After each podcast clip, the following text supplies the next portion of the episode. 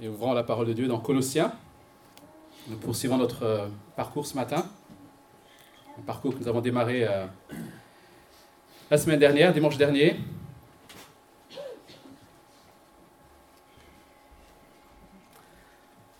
Colossiens. Nous allons lire les, chapitres, les versets 9 à 14.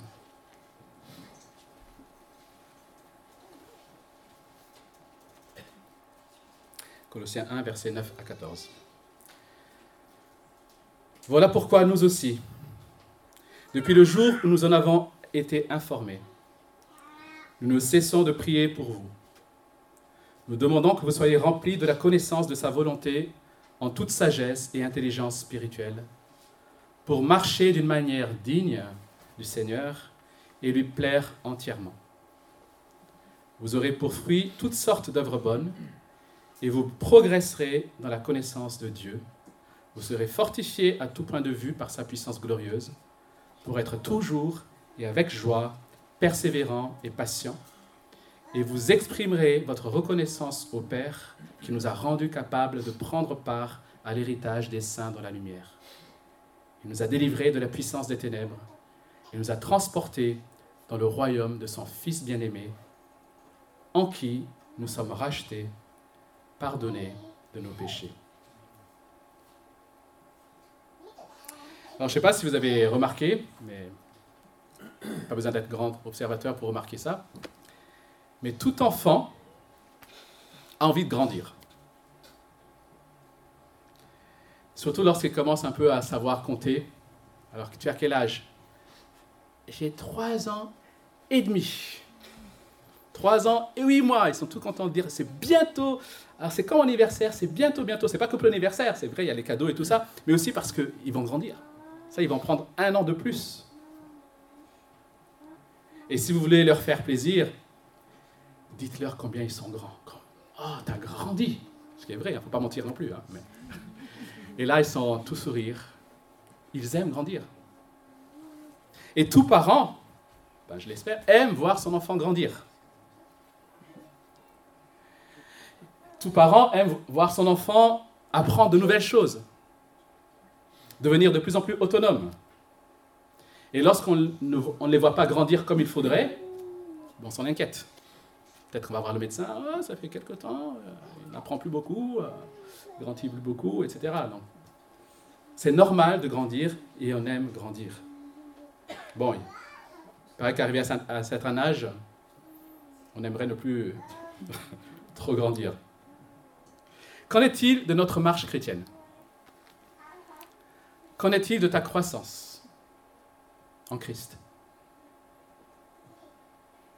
Dans, la vie chrétienne, il n'y a pas un âge où nous n'aurions plus besoin de grandir. Nous sommes sans cesse, nous devons sans cesse grandir. Et du coup, la question que nous pose ce texte, c'est est-ce que tu grandis dans la connaissance de Dieu Est-ce que dernièrement, tu as grandi dans ta connaissance de Dieu? Alors, parfois, par euh, fausse modestie ou par orgueil, euh, mais non, je ne peux pas dire si j'ai grandi. mais c'est important de faire le point, des fois. Les enfants, les préados, les étudiants, les jeunes, les parents, est-ce que tu, vous avez grandi dans votre connaissance de Dieu? Est-ce que vous avez envie autant de grandir dans la connaissance de Dieu que de grandir pour faire du basket ou je ne sais quoi? Ce que nous voulons en ouvrant la Bible, ce que nous voulons en enseignant le matin, le dimanche matin, et ce que nous voulons aussi lorsque nous lisons la Bible chaque jour, et j'espère qu'on le fait, c'est de grandir dans la connaissance de Dieu. Pour mieux le connaître, mieux le servir, mieux l'aimer, mais aussi savoir mieux, connaître mieux qui nous sommes. Et ce Dieu que nous voulons connaître n'est pas justement le Dieu que nous présente la société. N'est pas le Dieu non plus qui correspondrait à ma sensibilité ou ma culture. Il est facile de se fabriquer notre Dieu. Ce n'est pas ce Dieu-là. C'est le Dieu que révèle la Bible. Nous ne pouvons pas chercher à vivre une vie qui plaise à Dieu sans connaître Dieu. Tu ne peux pas dire j'aime Dieu, je veux lui faire plaisir sans chercher à le connaître. Et c'est ce que cette prière de Paul nous apprend. C'est la connaissance de la volonté de Dieu par l'Esprit Saint qui nous permet de vivre une vie juste. Une connaissance correcte nous conduit à une vie correcte. Et c'est ce que nous allons voir dans un premier temps. Nous verrons le contenu de la prière et puis nous verrons le but de cette prière. Voyons dans un premier temps le contenu de cette prière, le verset 9, si vous avez vos Bibles devant vous. Alors dimanche dernier, je ne sais pas si vous vous souvenez, pour ceux qui étaient là, nous avons vu que Paul a rendu grâce pour la foi des Corinthiens, leur amour, mais qui était fondé sur leur espérance. Paul a vu tout ça chez les Colossiens. Il a rendu grâce à Dieu. Et ce qui est remarquable ici, c'est que Paul prie pour qu'il continue à grandir. Depuis que Paul a appris la bonne nouvelle de la part d'Epaphras, il a été informé, c'est ce qu'il dit ici, depuis que j'ai été informé, qu'est-ce que je fais? Je prie pour vous. Comment est-ce que vous êtes quand vous entendez des bonnes nouvelles? Une personne va super bien, tout va bien, elle grandit, elle progresse avec Christ. Mon réflexe premier, c'est pas, bien sûr, je, remercie le Seigneur, mais mon, mon réflexe premier, je l'avoue, ce n'est pas de prier pour que cette personne continue à connaître Dieu. Souvent, j'ai tendance à prier en premier pour ceux qui sont en grande difficulté, pour ceux qui vont mal, pour ceux qui sont peut-être en train de se refroidir, etc. Mais est-ce que vous priez pour les gens qui vont bien? Est-ce que vous priez continuellement? Parce que Paul ici prie continuellement pour les gens qui vont bien.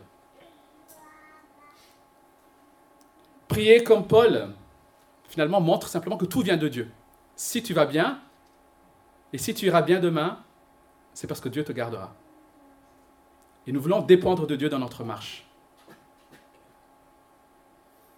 Alors, comment est-ce que Paul prie pour eux?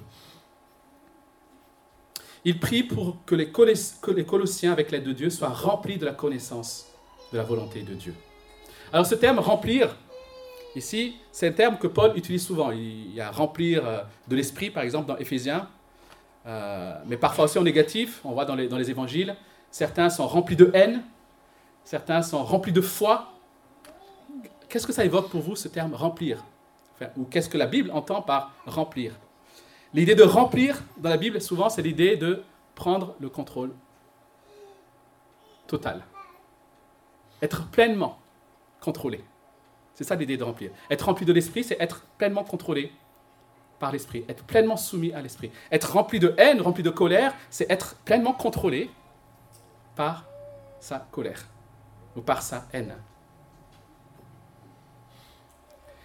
Être rempli de connaissance signifie donc être pleinement contrôlé par ce qu'on connaît de Dieu. Être pleinement soumis par ce qu'on a, a appris de Dieu. On ne peut pas connaître Dieu sans nous plonger dans sa parole, sans l'étudier, sans chercher à aligner nos idées, nos sensibilités, nos compréhensions, notre vision du monde à celle de la Bible. Ok? On est d'accord avec ça. C'est en nous plongeant dans la Bible qu'on peut connaître Dieu et se laisser corriger. Mais, attention, on peut avoir une tonne de connaissances. On peut passer son temps dans la lecture sans être rempli de la connaissance de Dieu. Parce qu'on peut connaître sans, soumettre, sans nous soumettre à ce que nous connaissons. Donc être rempli de la connaissance de Dieu, ce n'est pas simplement être rempli de, choses qu'on connaît sur Dieu. Faut-il encore nous soumettre à ce qu'on connaît de Dieu? C'est ça être rempli de la connaissance de Dieu. C'est laisser cette connaissance que le Saint-Esprit apporte par la parole de Dieu nous transformer pour nous soumettre à la volonté de Dieu. Alors, la connaissance, si vous connaissez un peu vos Bibles, la connaissance est un, est un mot que Paul utilise souvent il, insiste beaucoup là-dessus. Pourquoi il insiste là-dessus? Parce que c'est déterminant pour nos actes et nos choix. Nous réagissons, nous faisons des choix, que ce soit conscient ou pas, en fonction de ce que nous pensons et de ce que nous savons. Je prends un avion ou je m'assois sur cette chaise parce que je sais, je connais qu'une telle chaise, en général, c'est solide, ça supporte mon poids. Voilà, je n'ai même pas besoin d'y réfléchir, mais le jeu le sait. Vous voyez ce que je veux dire? Si vous êtes... Euh, vous n'avez jamais de vie de voiture. Vous ne savez pas conduire. Vous êtes hyper fatigué. Vous avez marché des heures et des heures, des jours et des jours dans le désert. Et vous n'en pouvez plus. Et à un moment donné, vous voyez une voiture. C'est la première fois de votre vie que vous voyez une voiture. Vous ne connaissez même pas de voiture, de carriole, tout ça, tout ce qui est à roues, machin, jamais vu. Imaginez, hein. ok Et vous voyez une voiture. Vous êtes. Voilà. Qu'est-ce que ça va vous faire en voyant cette voiture-là? Ben rien. Rien. Parce que vous ne savez pas, vous ne connaissez pas.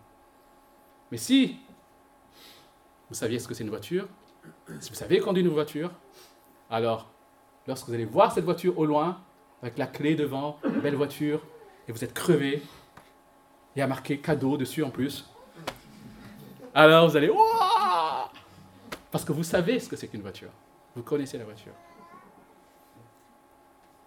Voilà pourquoi il insiste sur le mot connaissance. Connaître Dieu. Connaître Dieu va déterminer vos, vos choix, vos actes, mais aussi vos joies, vos tristesses, vos craintes, etc. La connaissance. Encore faut-il se fier à ce qu'on connaît. Ce qui contrôle nos pensées contrôle nos comportements. Voilà pourquoi Paul insiste sur la notion de connaissance. Aujourd'hui, dans notre société, on court-circuite la connaissance. On est de plus en plus dans une... On est influencé par des religions un peu orientales qui cherchent à court-circuiter l'intelligence. Mais la Bible parle d'intelligence. La Bible parle de renouvellement de la pensée. Parce que c'est la pensée qui guide nos actes. Mais ce n'est pas la seule raison pour laquelle Paul insiste sur la connaissance. N'oublions pas que nous, sommes ici dans, un temps où la philosophie grecque, notamment, était très présente. Et dans la philosophie grecque et dans les religions antiques, la connaissance était une, vertu, quelque part, euh, un peu comme ça, séparée de tout, mais qui était énormément recherchée. Il y avait par exemple ce qu'on appelle les religions de mystère. Je ne sais pas si vous avez entendu parler de ça. C'est des religions qui, disait qu'il y avait une, une manière de connaître un peu mieux les dieux. Mais pour cela, il fallait passer des rites, des, cérémonies rituelles. Et c'était secret en quelque sorte. Seuls ceux qui étaient passés les rites savaient ce qui se passait dans les rites. Mais ces rites permettaient d'avoir un accès, une plus grande connaissance des dieux et de leur manière de faire. Et les Colossiens étaient entourés de tout cela. Donc, certainement que l'église de Colosse était traversée par ces courants à la fois mystiques et philosophiques qui essayait d'apporter une autre notion de la connaissance que celle que la Bible apporte. Voilà pourquoi Paul aussi insiste en présentant ce qu'est la véritable connaissance. La véritable connaissance, c'est la connaissance de Dieu. Et c'est important ce texte pour nous parce que nous aussi, nous sommes finalement influencés par des courants de notre, notre société. Aujourd'hui, nous sommes dans un monde euh, où la connaissance est mise sur un piédestal depuis euh, que la société occidentale a rejeté Dieu, alors on a appelé ça le siècle des Lumières, vous voyez déjà, la lumière, comme si avant c'était, avec Dieu c'était les ténèbres et sombres, et d'un coup quand on a rejeté Dieu, quand on réalise enfin qu'on est, on peut vivre sans Dieu, alors c'est le siècle des Lumières. Quelle folie Et nous sommes, nous sommes encore aujourd'hui influencés par ça. La connaissance, on cherche des experts pour tout. Vous avez remarqué, dès qu'il y a quelque chose, hop, on fait appel à des experts, etc. Nous sommes influencés par ces courants, nous aussi. On a mis l'intelligence de l'homme au-dessus de la parole de Dieu. Au-dessus de Dieu. Quelle folie, mais ça c'est depuis la chute. Hein. L'homme se croit indépendant et autonome. Si bien qu'aujourd'hui, même ceux qui se disent chrétiens peuvent finir par évaluer la parole de Dieu à la lumière de la connaissance reçue du monde, plutôt que d'évaluer le monde à la lumière de la parole de Dieu. je répète ce que je dis parce que peut-être que certains sont un peu endormis. On finit par évaluer la parole de Dieu en fonction par ce qu'on reçoit, ce qu'on sait du monde, plutôt que d'évaluer le monde à la lumière de la parole de Dieu. Parce qu'on met la connaissance au-dessus de Dieu et de la parole de Dieu. C'est un danger que nous courons. C'est un danger que l'Église à Colosse courait déjà. Et c'est cette connaissance de la parole de Dieu qui apporte toute sagesse et toute intelligence spirituelle, dit Paul ici. Il ne s'agit pas simplement de connaître en le découvrant dans la Bible, mais aussi de l'aimer et de l'appliquer. La sagesse, c'est l'art d'appliquer ce qu'on connaît finalement. C'est l'art d'interpréter les circonstances et de savoir comment bien vivre ces circonstances. Voilà pourquoi la sagesse commence par la crainte de Dieu, la connaissance de Dieu. C'est ça qui nous donne la vraie sagesse. Connaître et bien appliquer cette parole de Dieu. Alors, quel est le but de cette connaissance de la volonté de Dieu? Versets 10 à 14. Le but de la prière de Paul. Pourquoi est-ce que Paul prie pour ça? Pourquoi est-ce que tu dois rechercher la connaissance de Dieu? Comme je l'ai dit, notre comportement est déterminé, déterminé par ce qui nous remplit. Paul prie pour que les Colossiens soient remplis par le Saint-Esprit de la pleine connaissance de Dieu, pour qu'ils marchent d'une manière digne du Seigneur et qui lui plaise entièrement.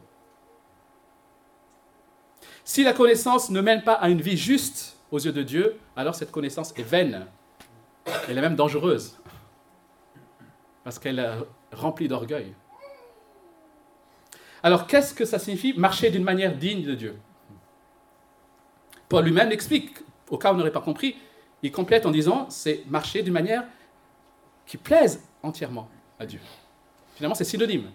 Digne de Dieu, qui plaise entièrement à Dieu. C'est se comporter de la manière qui convient à celui qui porte le nom de Jésus. Tu portes le nom de Jésus. Si tu es chrétien, tu portes le nom de Jésus. Dans ce cas, il faut que tu marches d'une manière digne de ce nom-là. Dans la plupart des entreprises où un employé est en contact avec le client, ben, cet employé représente l'entreprise. Et l'employeur s'attend à ce que l'employé se comporte d'une certaine manière, d'une manière digne de l'entreprise. Tous ceux qui sont en général, les employés qui sont en uniforme, souvent parce que là c'est visible, hein, ils ne peuvent pas se cacher, hein, je, suis, anonyme, non, ils représentent l'entreprise. Et ils doivent se comporter d'une manière digne de l'entreprise. Alors c'est peut-être difficile pour nous dans la société occidentale, cette notion-là, parce qu'on insiste sur la liberté individuelle et le choix individuel. Je fais ce que je veux, je ne représente personne, etc. Mais dans une société qui est basée sur la culture de l'honneur, comme on dit, c'est peut-être plus facile à comprendre pour eux. Parce que dans une société qui est basée sur la culture de l'honneur, il y en a, il y a des cultures comme ça, ce qui est important, ce n'est pas mon choix, etc. C'est, c'est le clan, la famille. Ce que je fais, quelque part, honore ou déshonore la famille et le clan. Tous mes choix impactent la famille, le, clan, la tribu, le village. C'est ça la tribu l'honneur. Je ne fais pas, je n'agis pas en mon nom. J'agis au nom de ma famille. Je réussis au nom de ma famille. Je vis au nom de ma famille.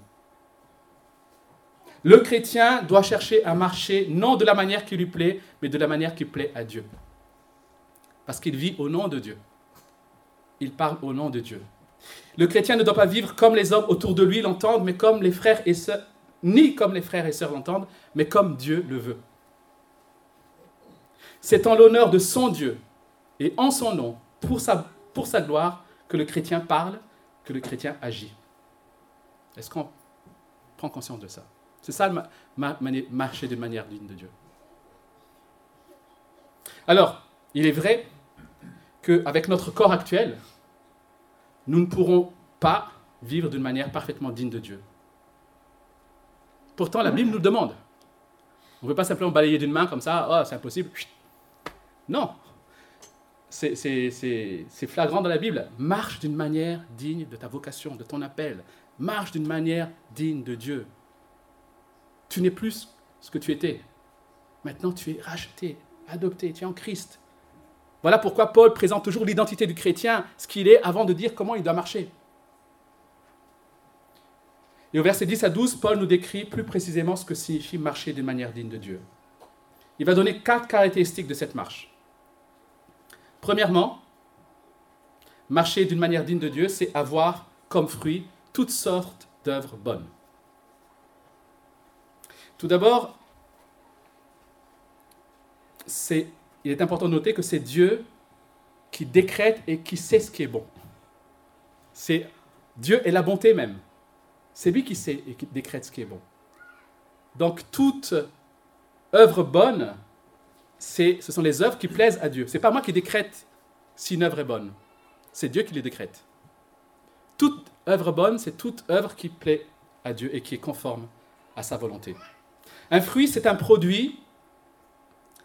Euh, enfin, un fruit, c'est ce qui est produit normalement par une plante qui, a de bonnes racines et qui bénéficie d'un arrosage, on va dire, euh, euh, juste. C'est un, produit d'une plante. Donc, ce qui veut dire que le fruit les œuvres bonnes doivent être la manifestation de la foi qui s'enracine de la connaissance de Dieu.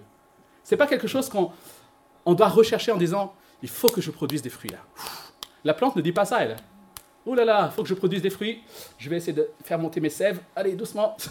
C'est la plante doit être bien enracinée, bien arrosée, et naturellement, elle produit ses fruits. Si la plante ne produit pas des fruits, c'est qu'il manque quelque chose. Ou alors, c'est pas une plante à fruits. Je sais pas. Vous voyez ce que je veux dire? C'est que les œuvres bonnes sont les résultats d'une marche, mais les résultats naturels d'une marche avec Dieu. Ce qui veut dire pas de fruits, pas de foi. Alors c'est pas de, c'est pas un pas. Hein. No fruits, uh, no faith. Pas de fruits, pas de foi. Pas de foi, pas de fruits. Les fruits démontrent la foi.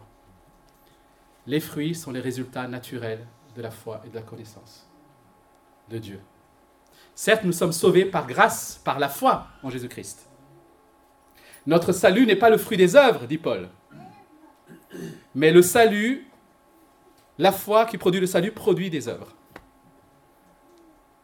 Nos œuvres ne produisent pas le salut, mais la foi qui sauve produit des œuvres, nécessairement. Sinon, ce n'est pas la foi. Dans Jean 15, verset 8, Jésus dit, Ce qui manifeste la gloire de mon Père, c'est que vous portiez beaucoup de fruits. Vous serez alors vraiment mes disciples. C'est dur comme parole, hein. ce n'est pas quelque chose qu'on enseigne souvent. Hein. Vous serez alors vraiment mes disciples, parce que vous portez beaucoup de fruits. Quels sont ces fruits? Quelles sont ces œuvres bonnes? Ben, Paul l'a dit pour les Colossiens. Ferme dans la foi, l'amour. Ils étaient connus pour leur amour. Et ça, c'est le fruit. En Galate, c'est ce qui est dit fruit de l'esprit. Bien sûr, chercher le royaume de Dieu, toutes ces choses-là. Deuxièmement, deuxième caractéristique, donc premièrement, euh, porter des fruits. Deuxièmement, progresser dans la connaissance de Dieu. Alors là, c'est bizarre. si vous vous souvenez le raisonnement, si vous ne dormez pas trop, la connaissance de Dieu nous permet de marcher de manière digne de Dieu, ainsi nous progresserons dans la connaissance de Dieu. C'est ce qu'il dit. Hein. C'est pas moi, si vous voyez le texte, là, c'est ce qu'il dit.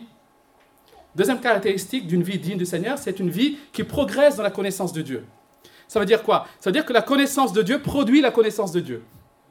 La connaissance de Dieu, c'est comme une boule de neige qui, lorsqu'elle elle, dévale la montagne, en fait, vous avez déjà fait les boules de neige, les enfants? Je ne sais pas comment vous faites, c'est quoi vos techniques? Vous faites euh, un bonhomme de neige, pardon. C'est quoi votre technique pour faire un bonhomme de neige? La mauvaise technique, c'est prendre la neige et puis l'entasser là, comme ça, c'est un peu long. La bonne technique, quand la neige est un peu collante, c'est de faire une boule et ensuite la faire rouler au fur et à mesure et ça fait, ça grossit tout seul. incroyable, ça fait un bonhomme de neige. La connaissance, c'est comme une boule de neige qui, lorsqu'elle est appliquée, lorsqu'elle est vécue, alors elle ne fait que grandir. Recevoir l'évangile, c'est connaître Dieu. Connaître Dieu, c'est faire sa volonté. Et faire sa volonté, c'est connaître de plus en plus Dieu. je m'explique autrement. Lorsque nous connaissons Dieu, lorsque nous apprenons quelque chose de Dieu, il nous faut l'appliquer, en fait. Nous l'appliquons. C'est ça, rempli de la connaissance, vous vous souvenez? C'est appliquer ce que nous savons. Et lorsque nous appliquons ce que nous connaissons de Dieu, alors, lorsque nous l'expérimentons, alors nous connaissons mieux Dieu.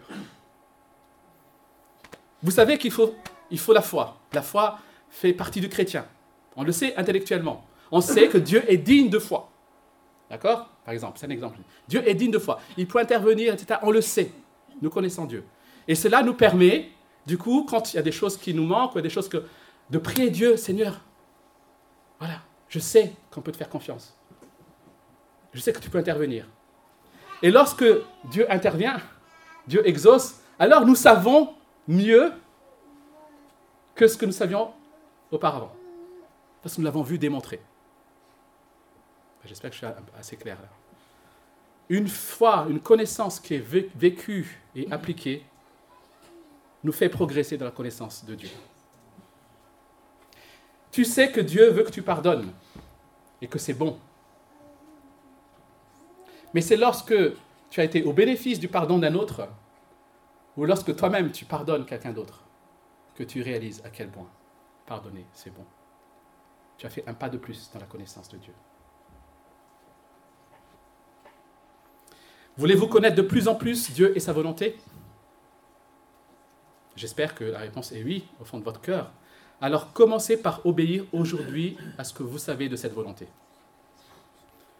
Commencez à vous mettre en marche aujourd'hui pas à pas. Et alors vous progresserez dans la connaissance de Dieu. Troisième caractéristique, fortifié par sa puissance. Donc premièrement, porter des fruits. Deuxièmement, progresser dans la connaissance de Dieu. Troisièmement, fortifié par sa puissance. Cette marche digne du Seigneur n'est possible que par la puissance glorieuse de Dieu qui nous fortifie. Paul sait qu'il est difficile de vivre la vie chrétienne, on l'a tous expérimenté. Sans la puissance de Dieu, il nous est impossible de faire quoi que ce soit qui plaise à Dieu. Cette marche est difficile, cette marche est longue, cette marche est parsemée d'obstacles, elle est parsemée de pièges.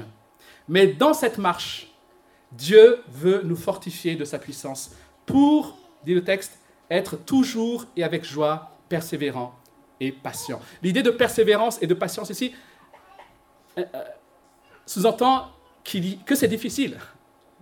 Si, quelqu'un nous dit, si le texte nous dit persévère, c'est que ça va être difficile, mais persévère. Et si Dieu veut nous remplir de sa patience, l'idée de patience ici, c'est l'idée d'endurer les difficultés, de supporter les difficultés, les épreuves. C'est ça la patience. C'est pas simplement je suis patient, j'attends que l'heure passe, que Naïna est fini, avec beaucoup de patience. Dieu, remplis-moi de patience, s'il te plaît. C'est pas ça la patience. Oui, même si c'est difficile, effectivement, ce que. Enfin bref.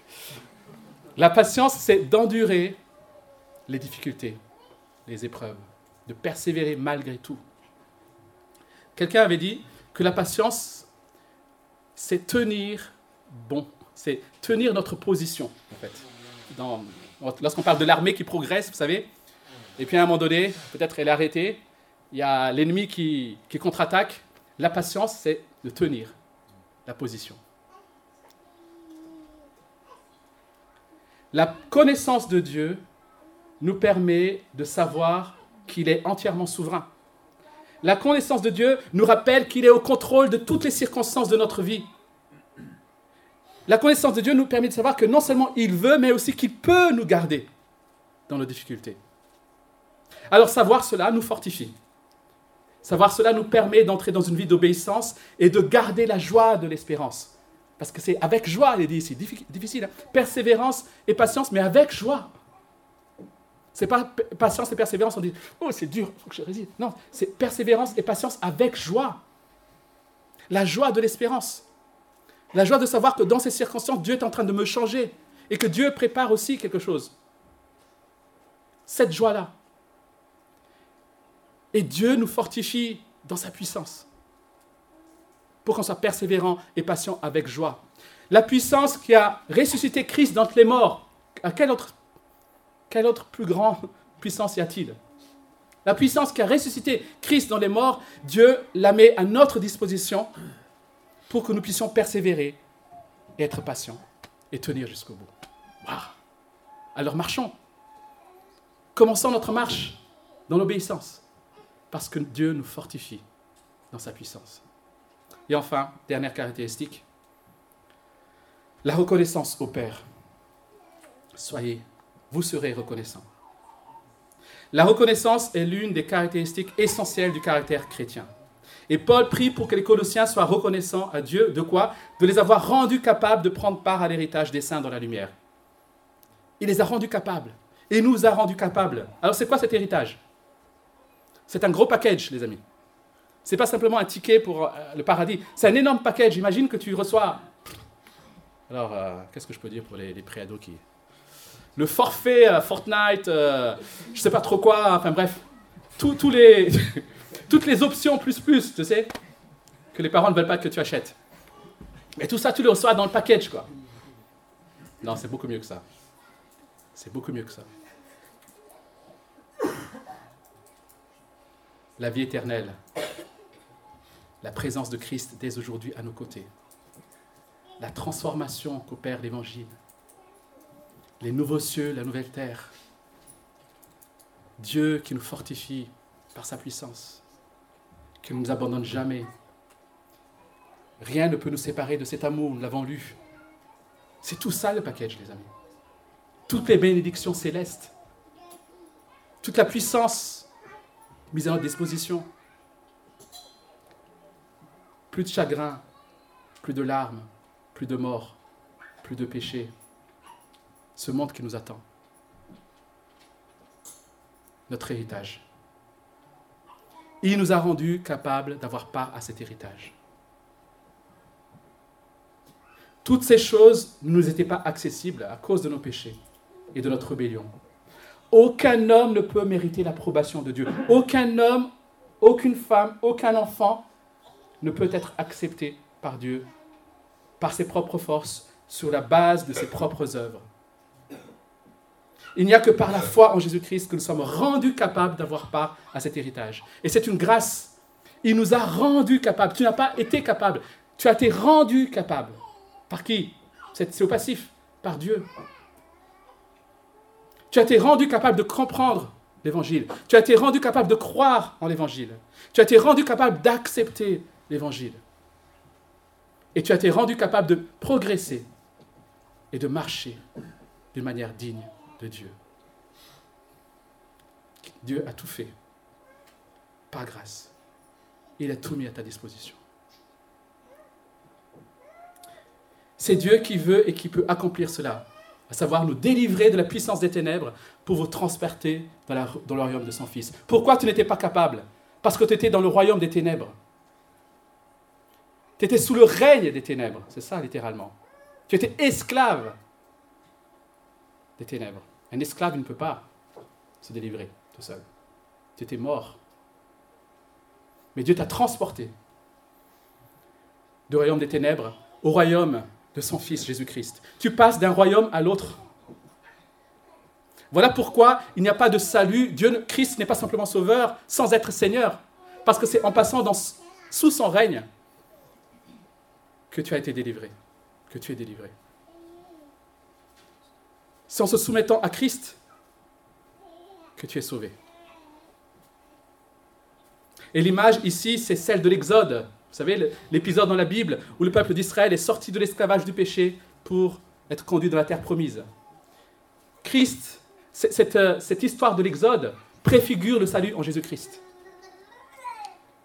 Nous sommes dans le nouvel Exode, disent les théologiens. Nous sommes transportés de la reine des ténèbres au royaume de Jésus-Christ. Si vous n'avez pas mis votre foi en Christ, la Bible dit que vous êtes sous la puissance des ténèbres. Je ne sais pas où est-ce que tu en es ce matin. Mais si tu n'as pas confié ta vie à Jésus-Christ, si tu ne t'es pas soumis à Jésus-Christ, alors tu es sous la puissance des ténèbres. Il n'y a pas de lieu neutre quelque part. On est, ouh, je choisis. Je choisis où est-ce que je suis. Je vais là ou je vais là. C'est pas ça en fait. Tu es déjà dans la puissance des ténèbres. Ton seul salut, c'est de sortir et de passer dans le royaume de Jésus-Christ. Pour conclure, si Paul prie ainsi pour les Colossiens, qui pourtant, je le rappelle, ont fait de beaux progrès dans leur marche, qui ont démontré de l'amour, de la foi, si Paul prie ainsi pour les Colossiens, ne devrait-on pas non plus prier ainsi les uns pour les autres? Souvent, on attend d'avoir le sujet de la requête, le sujet de prière précis pour prier pour l'autre. Si Paul prie ainsi, c'est parce qu'il sait combien c'est important, combien c'est essentiel, la connaissance de la volonté de Dieu pour marcher d'une manière digne de Dieu. Est-ce que pour toi ces choses sont essentielles? Est-ce que pour toi, au fond de toi, tu dis, j'aspire ça à ça, quoi? À quoi tu aspires? Allez, vous, répondrez dans votre cœur. Quand tu t'es levé ce matin, alors je ne parle pas des, choses à faire, aspirer à, pouvoir euh, arriver tôt au culte, aspirer à, à ce que les enfants soient sages, mais allez, qu'est-ce qui préoccupe souvent nos pensées en ce moment? Qu'est-ce qui nous fait marcher? Et je m'inclus dans cette question-là. Est-ce que nous aspirons à grandir dans la connaissance de la volonté de Dieu pour marcher d'une manière qui lui plaise? Est-ce que nous aspirons à porter des fruits de toute bonne œuvre et à persévérer avec patience et avec joie? Est-ce que nous sommes, si ce n'est au moins à chaque fois, du moins régulièrement émerveillés par Christ? Parce que Christ a fait pour nous, qui nous a transportés du royaume des ténèbres au royaume de son Fils, ou à son royaume plutôt. Est-ce que ça nous émerveille? Est-ce que nos cœurs débordent de reconnaissance en réalisant ces choses? Alors peut-être que pour toi, ce matin, tout cela est nouveau, ou peut-être que tu as déjà entendu parler, mais tu n'as pas réalisé cela. Sache que dès ce matin, tu peux prendre part. Dieu peut te rendre capable d'avoir part à son héritage. Tu peux dès aujourd'hui être au bénéfice de cette espérance et de cette vie nouvelle. Reconnais simplement que tu as besoin de Dieu. Reconnais simplement que tu étais loin de lui. Confesse ton péché. Et confie-toi dans ce que Jésus a fait pour toi. Alors peut-être que tu es chrétien depuis pas mal de temps. C'est le cas, je pense, de beaucoup ici. Mais qu'en ce moment, ben, il n'y a rien de tout ça dans ta vie. En ce moment, tu, réalises, c'est vrai, la connaissance de Dieu, de Dieu, chercher sa connaissance, être reconnaissant, c'est pas ce qui, c'est pas ce que je vis dans la réalité. Mon cœur est sec. Ça fait bien longtemps que je ne prends plus plaisir à la lecture de la Bible. Ça fait longtemps que j'ai du mal à aimer les autres.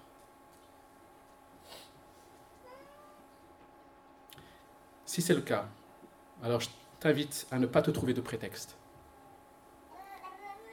à ne pas chercher à te justifier. Dieu t'appelle simplement à te mettre à genoux pour que tu confesses cela et pour que tu lui demandes de renouveler ta foi. Et quand cela est fait, relève-toi, recommence ta marche d'obéissance humblement et pas à pas, parce qu'il te fortifiera dans cette marche. Or, la vie éternelle, c'est qu'il te connaisse, toi, le seul vrai Dieu, et celui que tu as envoyé, Jésus-Christ. Passons quelques instants dans le silence pour répondre à cette parole que Dieu nous laisse ce matin.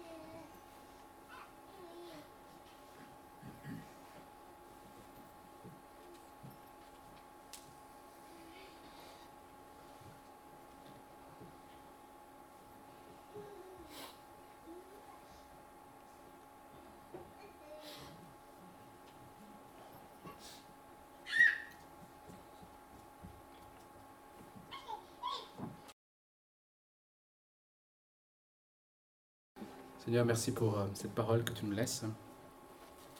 Merci pour le désir que tu as, Seigneur, de te révéler à nous, pour que nous puissions te connaître. Merci parce que te connaître, c'est la vie, c'est la vie éternelle.